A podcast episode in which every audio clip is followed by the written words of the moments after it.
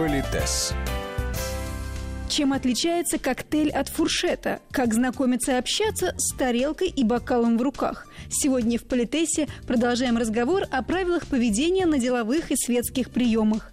У микрофона Татьяна Гусева, здравствуйте, и наш постоянный эксперт, педагог-консультант, специалист по этикету и протоколу Алена Гиль.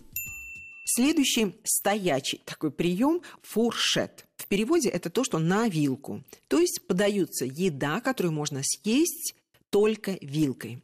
То есть здесь уже не будет стоять столиков, за которым будут сидеть люди, но должны стоять какие-то столики, на которые можно будет складывать грязную посуду. Потому что если ходят официанты с подносами, и вы можете ему на поднос поставить грязную тарелку, это, э, ну, использованную, простите, тарелку, это одна история. Если официанты не успевают, то люди начинают возвращать грязные тарелки чуть ли не на тот стол, где, собственно, еда находится. А это не совсем правильно. Поэтому один-два столика с подносами для грязной посуды э, хозяева какую-то конструкцию должны предусмотреть. Но, заметьте, уже в том же квадратном помещении мы можем пригласить еще большее количество людей, потому что нет даже этих маленьких сидячих столиков.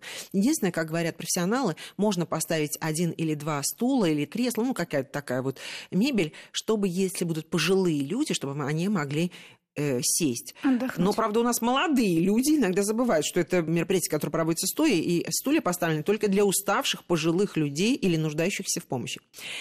Итак, число приглашенных в том же пространстве может быть большее, еда уже э, подается, э, как правило, чувствуете, уже специфика еды, то есть то, что не нужно будет разрезать. Вообще на всяких таких приемах стоячих, как правило, грамотные хозяева, которые заказывают кеттеринг или сами готовят, они должны делать такие порции или так нарезать еду, чтобы ее можно было съесть вот буквально без каких-либо проблем. И здесь у нас угощение, оно может быть скромнее, Потому что вот на фуршет уже точно люди должны поесть дома, а прийти попробовать вот какие-то изыски, вкусности или там что-то еще. Как правило, это закусочки, канапе, фруктики и так далее на шпажках, то есть какие-то композиции созданы. Или даже если горячее подается, то оно такое, повторюсь, которое можно съесть стоя и одной только вилкой я бы сказала, что это такое э, менее формальное мероприятие, менее формальная обстановка. Э, можно общаться с огромным количеством людей, мы с вами это умеем, да, переходить от одной группы, э, одной группы людей к другой.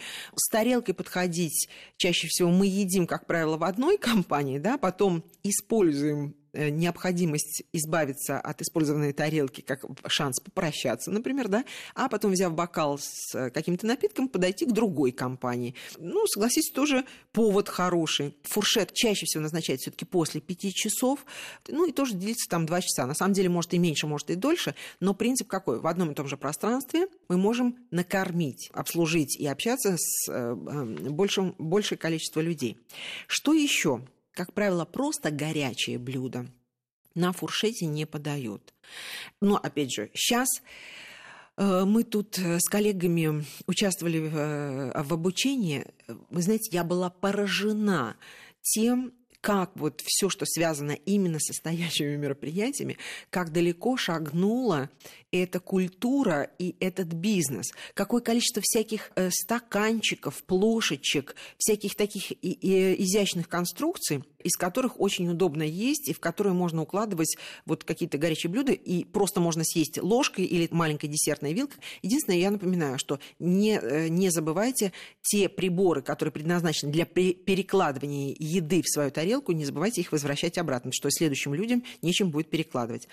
Э, Еще, как правило, столы вот для, неважно, э, шведского стола, э, для фуршета, они красиво драпируются. И знаете, вот, опять же, это целая, вообще целая индустрия, но хочу заметить, вот если свисают концы скатерти, и очень часто они, знаете, или как-то подхватываются какими-то лентами, Потому что если они драпируются, достают до пола и красиво там драпируются, у нас был случай, когда э, дама запуталась в э, крае этой скатерти. Да, можно каблуком наступить. Э, ладно наступить и стянуть все, что там на столе стоит, это ладно. Она вот разворачивалась, этот край скатерти, она запнулась. Боже, мы думали, что мы ее не соберем.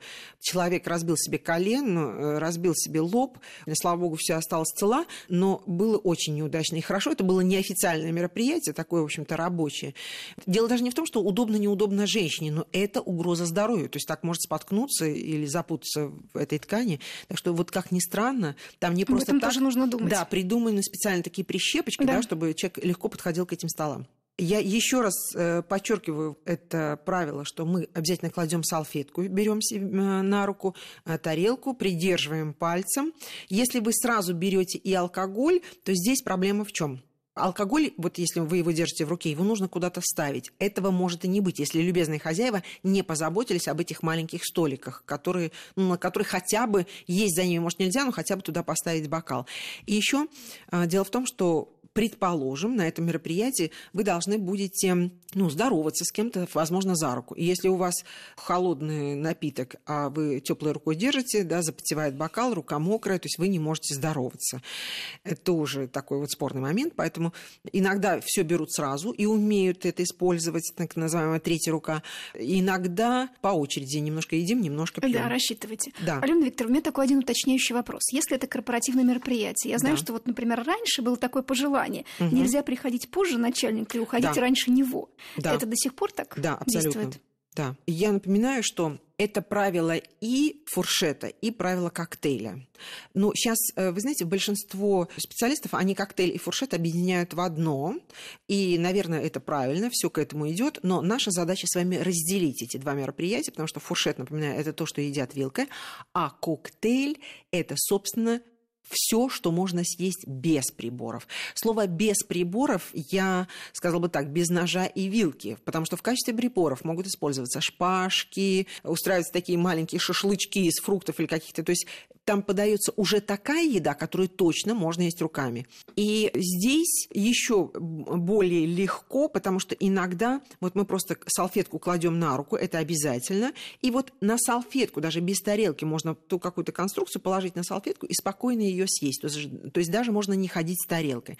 Чем интересен коктейль? тем, что можно пригласить еще больше людей, потому что здесь уже даже тарелки иногда не бывает. То есть понятно, что они всегда бывают, да, и мы на них ставим вот эти вот красивые плошечки, но даже и без них можно обойтись, но все равно стол, куда складывают грязную посуду, должен быть обязательно. Значит, в этом же помещении мы сможем еще большее количество людей э, принять и обслужить.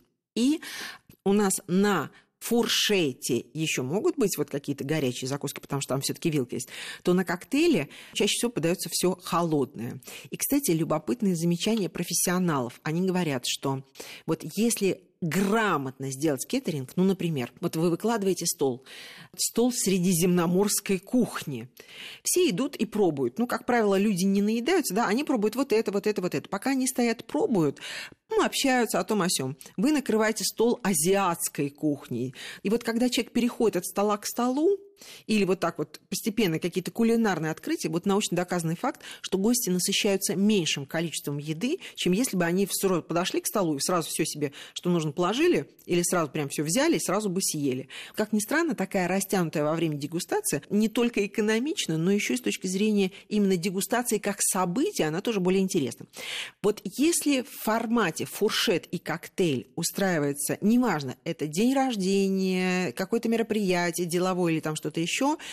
Есть, э, особенно в бизнесе, такое правило, что сначала приезжают хозяева, то есть команда хозяев, потом приезжает главный хозяин, или они вместе приезжают. Дальше приезжает команда гостя, потом приезжает главный гость, или все вместе приезжают. Но, напоминаю, хозяева уже должны ждать своих гостей. Дальше идет мероприятие, и если вы хотите уехать, то пока не уедет главный гость, никто не может расходиться. Уезжает главный гость, за ним может уехать его команда. Такого не может быть, чтобы уехала команда, а главный гость остался.